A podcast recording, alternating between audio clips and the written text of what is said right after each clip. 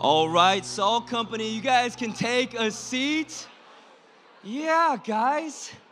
Hey, way to show up. Everyone's got flu, but not you. Shout outs. Look at all you healthy people. Very exciting. You're not sick. Amazing. Hey, real quick, guys, before we get into it, can we just give it a round of applause for Temi for last week? Didn't he do a great job? Such a cool outfit. Shout outs. Second shout out of the day, I believe it's Kaylee's birthday today. Hey! And she is a Concordia Bear. Bear down, baby. Come on! Shout outs. Go Bears. Go Bears. We believe. Okay. Okay. A lot of shout outs to begin our time together. It's like, I'll teach the Bible, trust me. Okay. Uh, if I haven't met you yet, my name is Tony. I'm on staff here with the Salt Company. And I know, it's just also, you guys see like the presents? No trees. They ain't put no, no, no trees up, just presents. Anyways, fine. Uh, let's get started. If you got a Bible, we'd love for you to open it up to Philippians. Philippians is where we'll be tonight. Uh, we have been journeying through the book of Philippians for the last couple weeks, and tonight we're going to be finishing out our series in the book of Philippians and Philippians chapter 4. So, Philippians is a book of the Bible, about 80% of the way through the Word of God. If you don't have a Bible, we'd love to give one to you. If you got a phone, it's easy to look up. We would love for that to happen. Uh, if you're new here to Salt tonight, I say this every single week. Thank you so much for being here. We recognize that it can be a scary thing to step into an environment like this, so just want to say thanks for being here. We love that you're here. Hey, let me pray as we enter into our time together.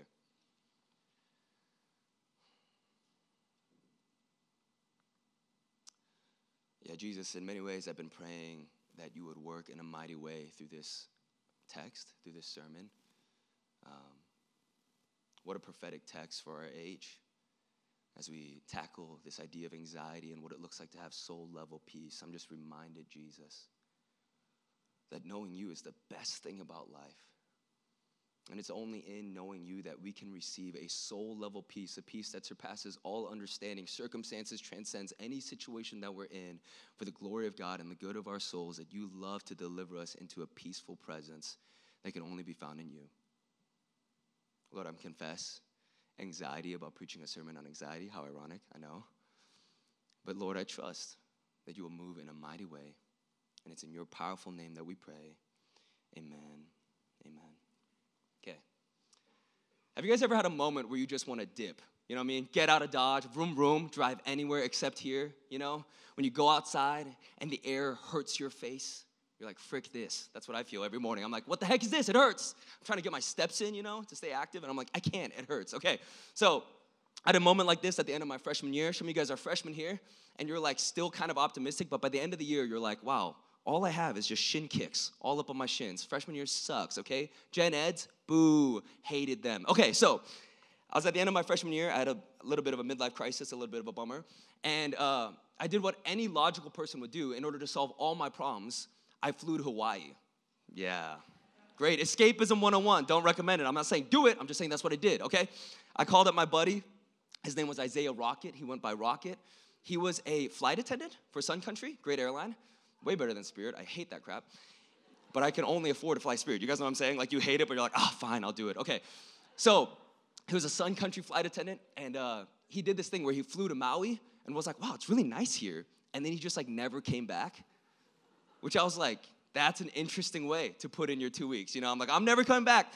So, anyways, um, went to Maui, called him up. I was like, what are you doing? He's like, oh, I'm in Maui. I was like, you should hang out. I was like, okay. So I came, and um, guys, I'm not gonna lie, it was amazing. Like, Maui is so bougie. Like growing up, we had like no money, so we'd like go vacation like South Dakota, which is like not better than here. So I don't know why we would do that. We should have just stayed, staycation, that sucker.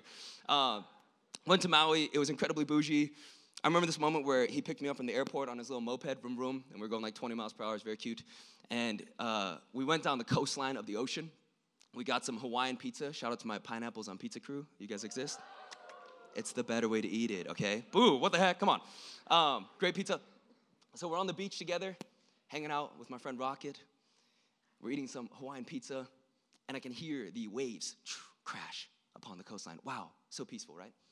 And I remember this moment where, literally, as the breeze from the ocean, oh, over my face, I'm having this moment, and I'm like, wow, my setting is so peaceful and yet my soul is still anxious. Which I know, I know, was kind of a kind of a negative moment to have. Like I was like, what's happening?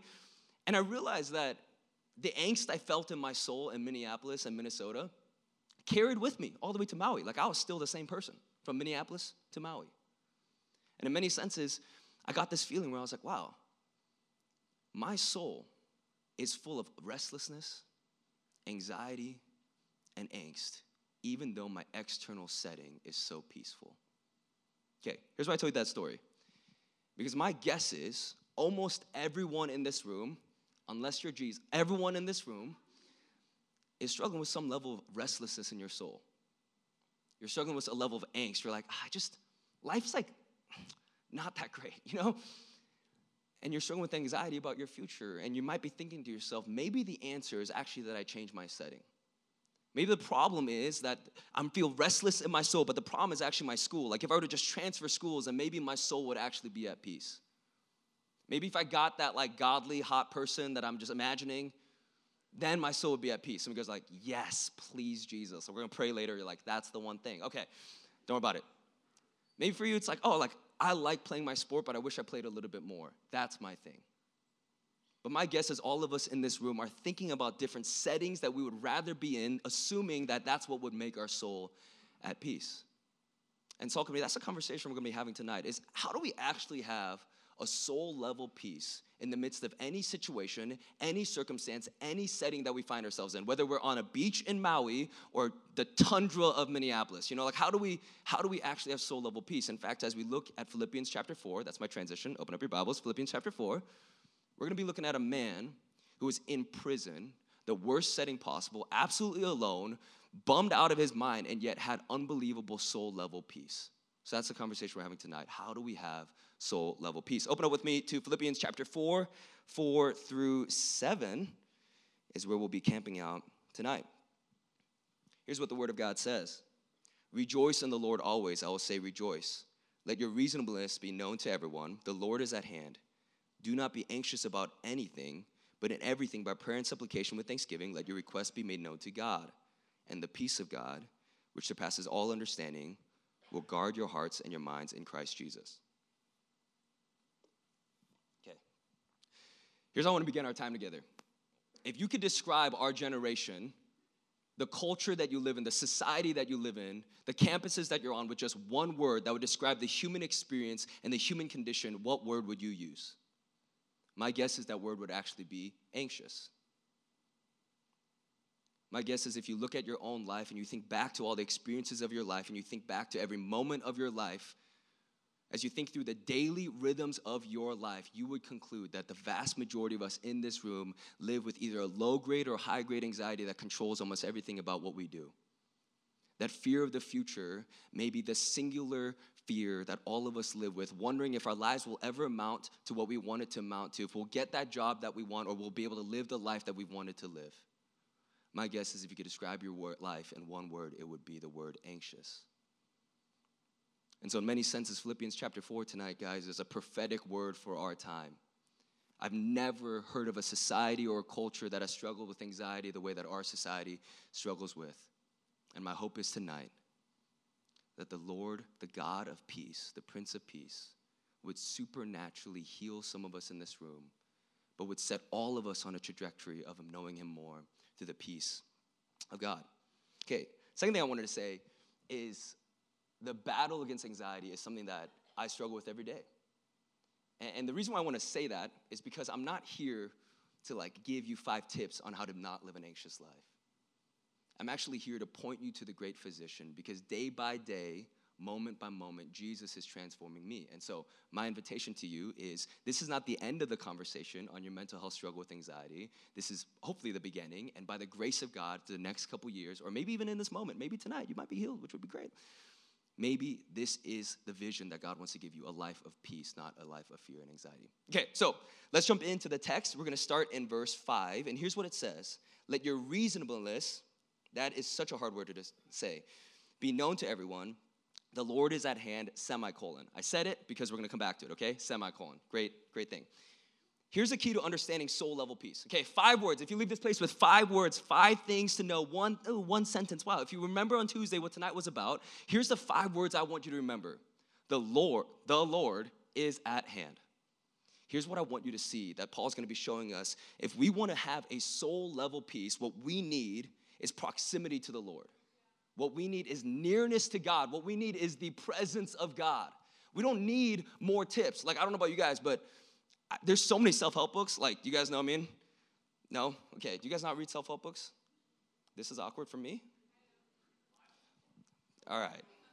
All right. Come on. Podcasts, self help books. Okay. Well, my point is not made, but they exist, okay? There's plenty of resources out there on how to fix yourself. But here's what I'm saying if you want soul level, God realized peace, you need to enter into the presence of God.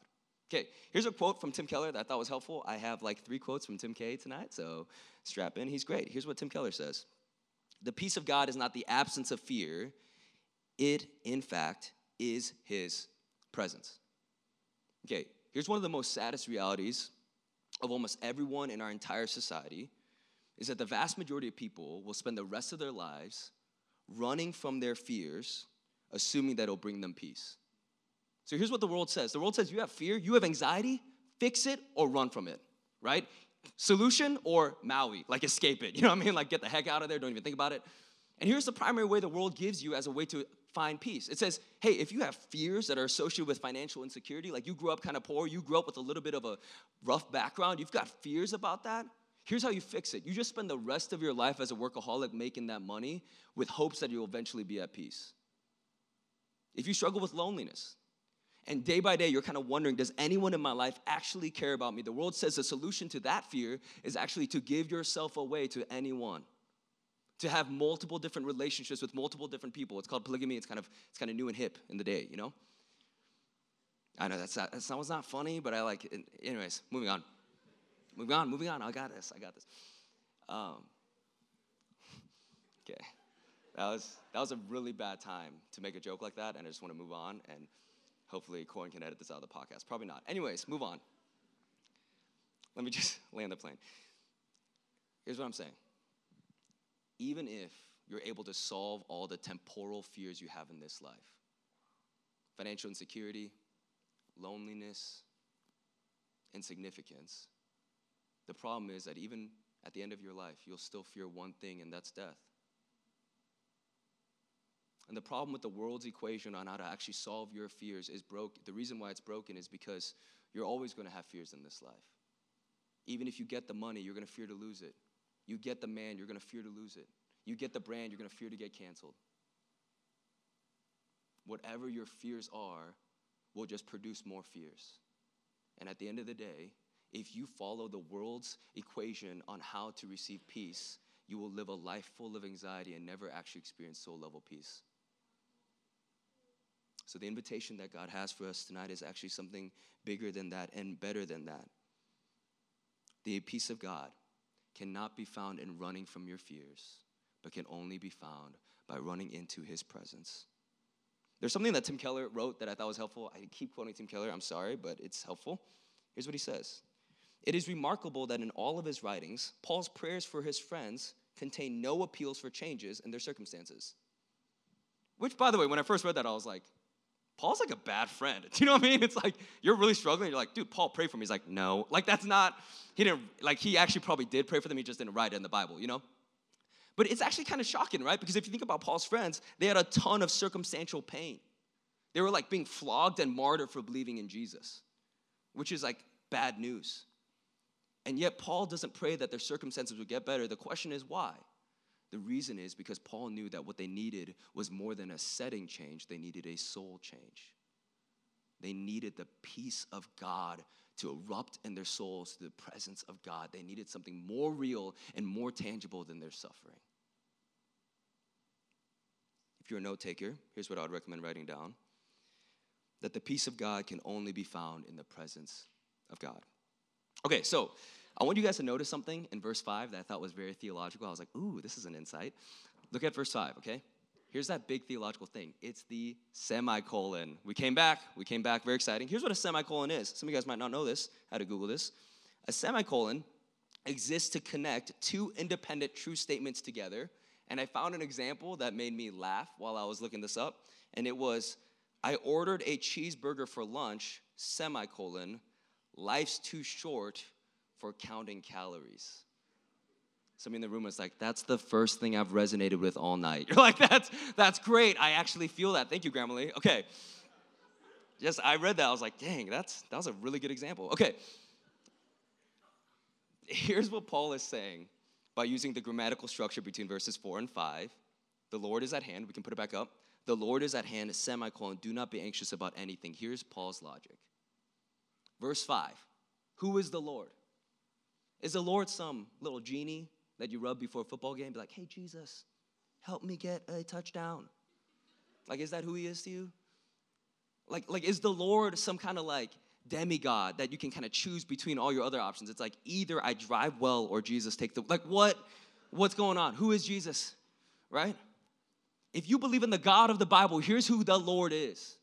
He's the singular being who created the entire universe with his hands and is holding everything together with a thought in his mind, and he has redeemed and is beginning to redeem the entire world for a new Jerusalem to come. That's who the Lord is. If you believe in the God of the Bible, verse 5, and that Bible, the God of the Bible, isn't just away from you, but is near to you and invites you into his presence, then you've got a really good friend.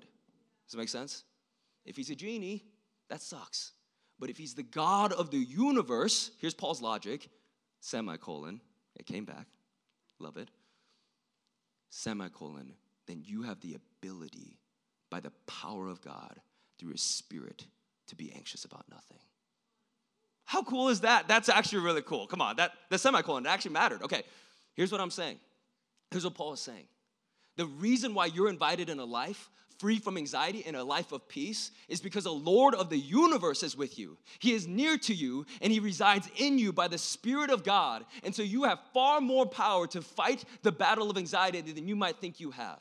And the reason why I tell you guys this is because I've been in seasons of my life where I'm struggling with so much anxiety, where all I can think is negative future. And I think to myself, there's nothing I can do to fight that. But here's what God wants to whisper to you through this text you are not alone. He is with you in the battle.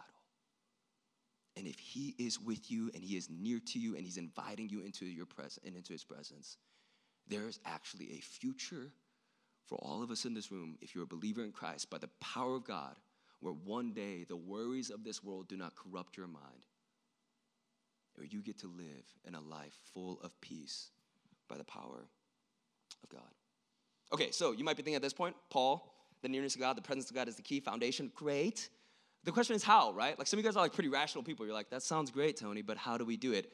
Great question. Look with me to verse 6. He says, pray. Here's what he says. Do not be anxious about anything, but in everything, by prayer and supplication with thanksgiving, let your requests be made known to God. Okay, so here's the master key for how to understand and experience the presence of God. The answer is pray. And I love what Paul says here. He doesn't just say prayer, he says prayer and supplication. I had to Google this one too.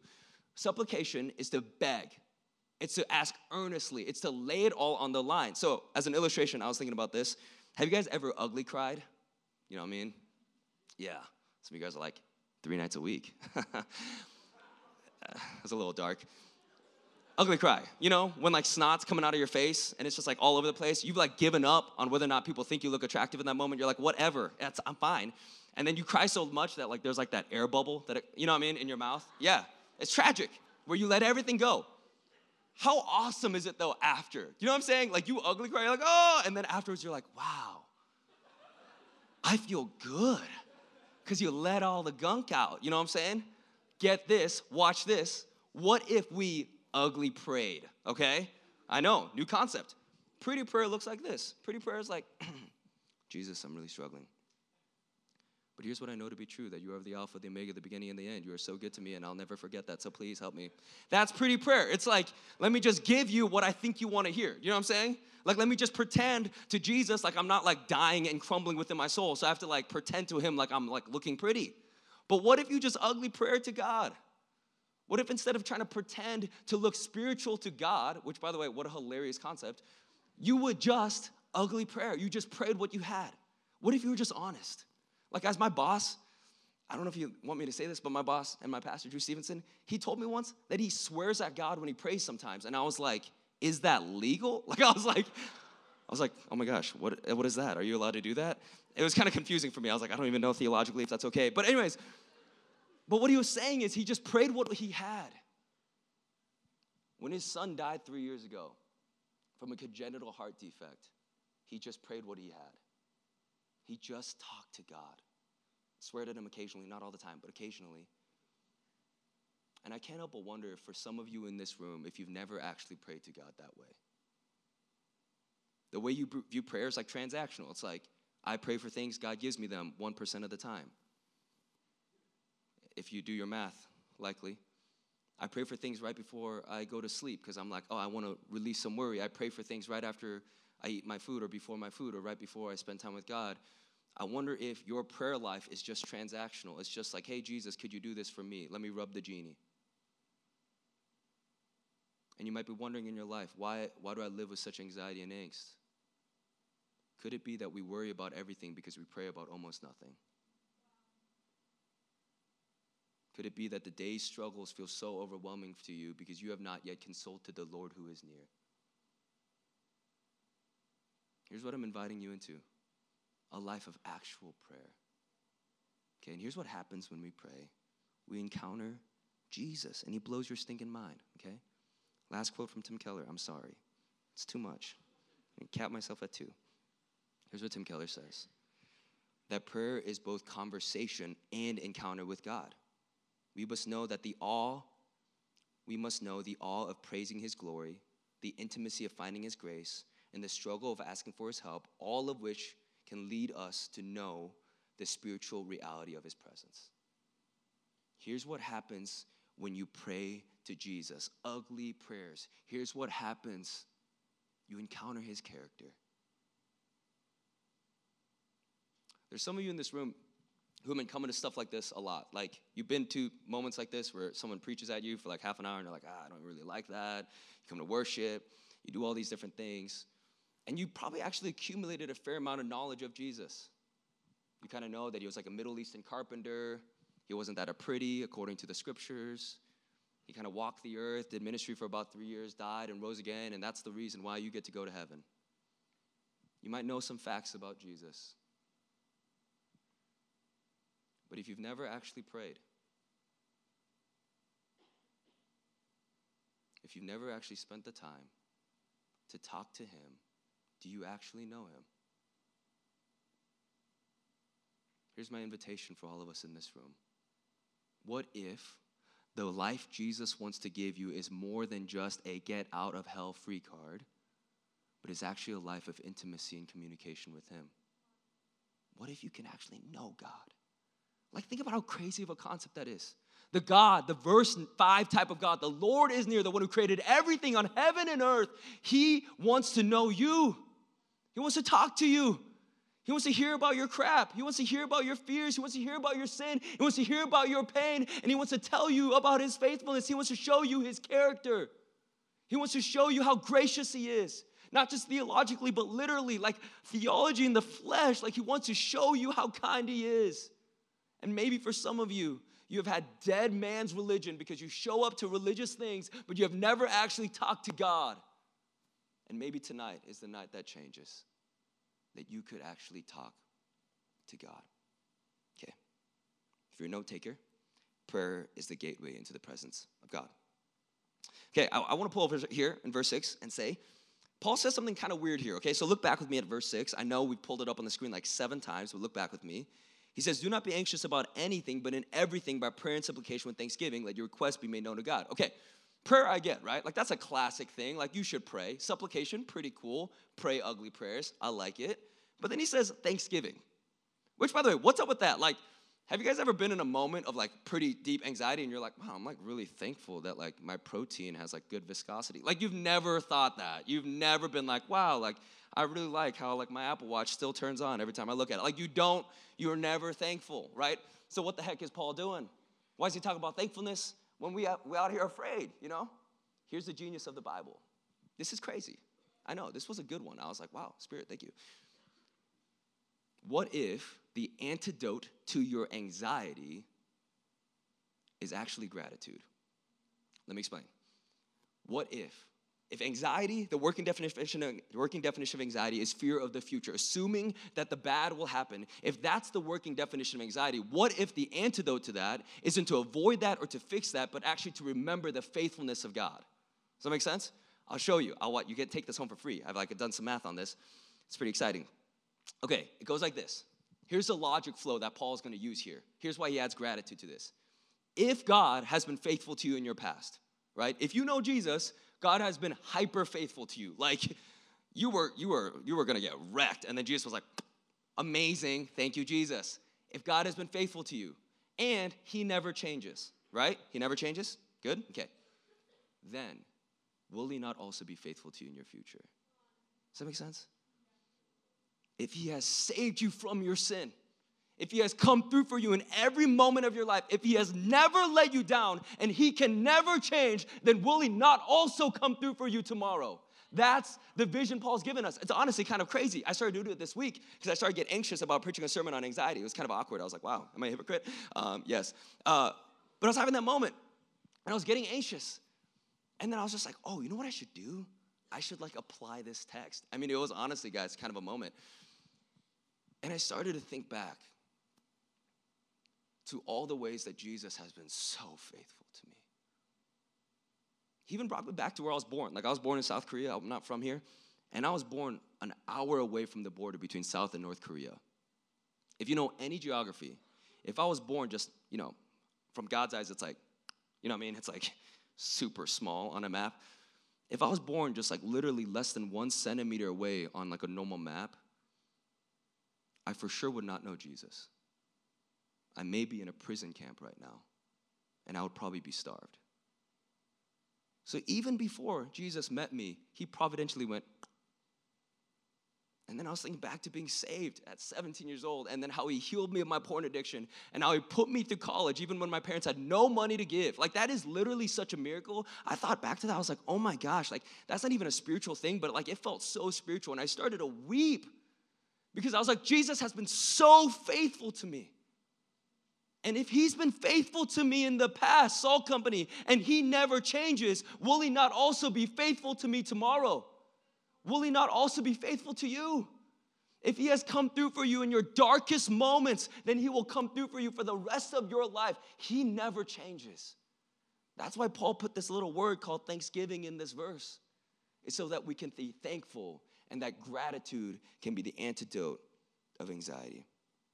Okay, here's what happens in review when you enter into his presence through prayer, praying what you got, ugly prayers, praying with supplication, ugh, gross, praying what you got, and praying with gratitude, he gives you the gift of peace.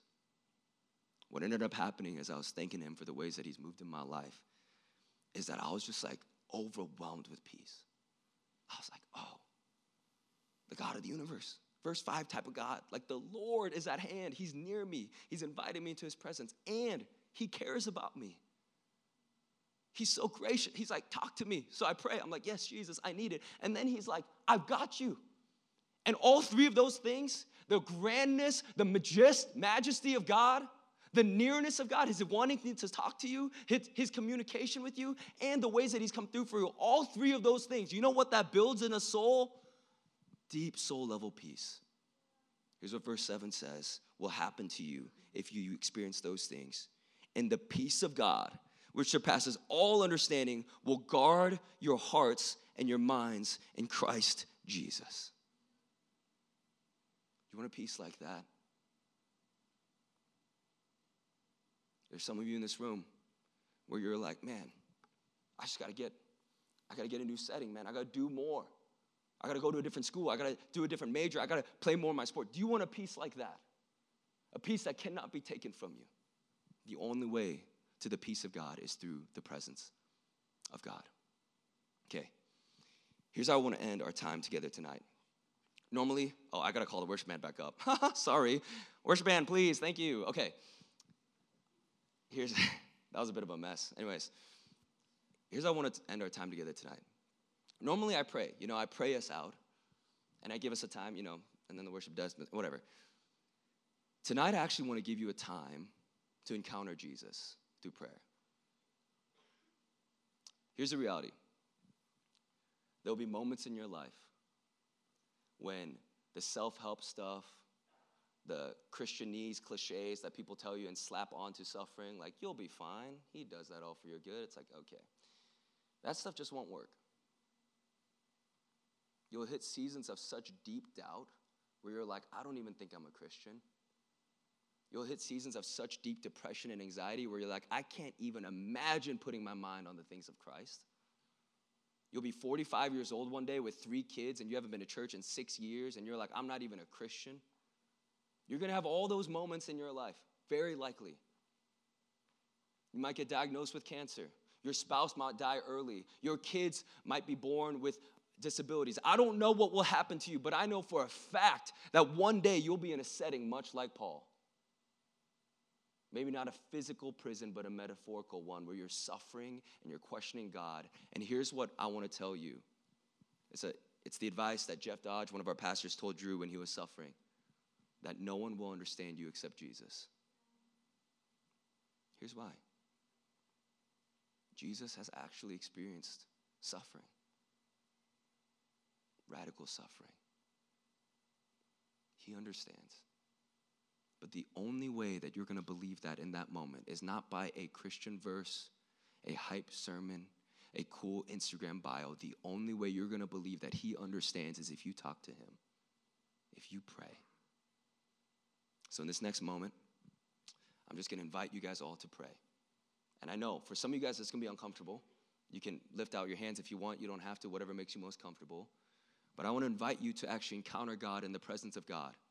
And as you pray, Here's what I want to invite you to pray start praying to Him what you got. Like all your stuff, all your junk. Like, Jesus, I am so sorry that I, I watched porn last night. Like, I'm still addicted, man, and I honestly don't know how to get out. All your stuff, Jesus, I still have wounding from the ways that my boyfriend hurt me last year. All your stuff, bring it to Jesus. Tell him all of your crap. No pretty prayers, ugly prayers only. That's what we're gonna do. Pray to Jesus. And then as you pray, also pray to him your fears. Like, Jesus, I, I'm worried my life won't mean anything. I'm worried that I'll just be a speck of dust in the ground and I'll never know if my life was worth it. I'm worried that I won't get a job after college. I'm worried that I won't meet the perfect person. Whatever it is, whatever your anxieties are, whatever your fears are, pray those to Jesus too. And then just ask Him, Spirit, would you help me to remember the ways that you've come through for me? The ways that when I was down, you lifted me up. When I was in a pit, you were faithful to pick me up. Would you help me remember all of those moments? Pray to Jesus. And if you're here and you know someone in your life that you've come here with or that you love that really needs prayer right now, get up, go pray over them, lay hands on them, say, Jesus is with you. Be a physical representation of the Spirit of God to them. Pray for them. And let's spend this next couple moments praying to Jesus and asking Him for the presence of God where peace can be found.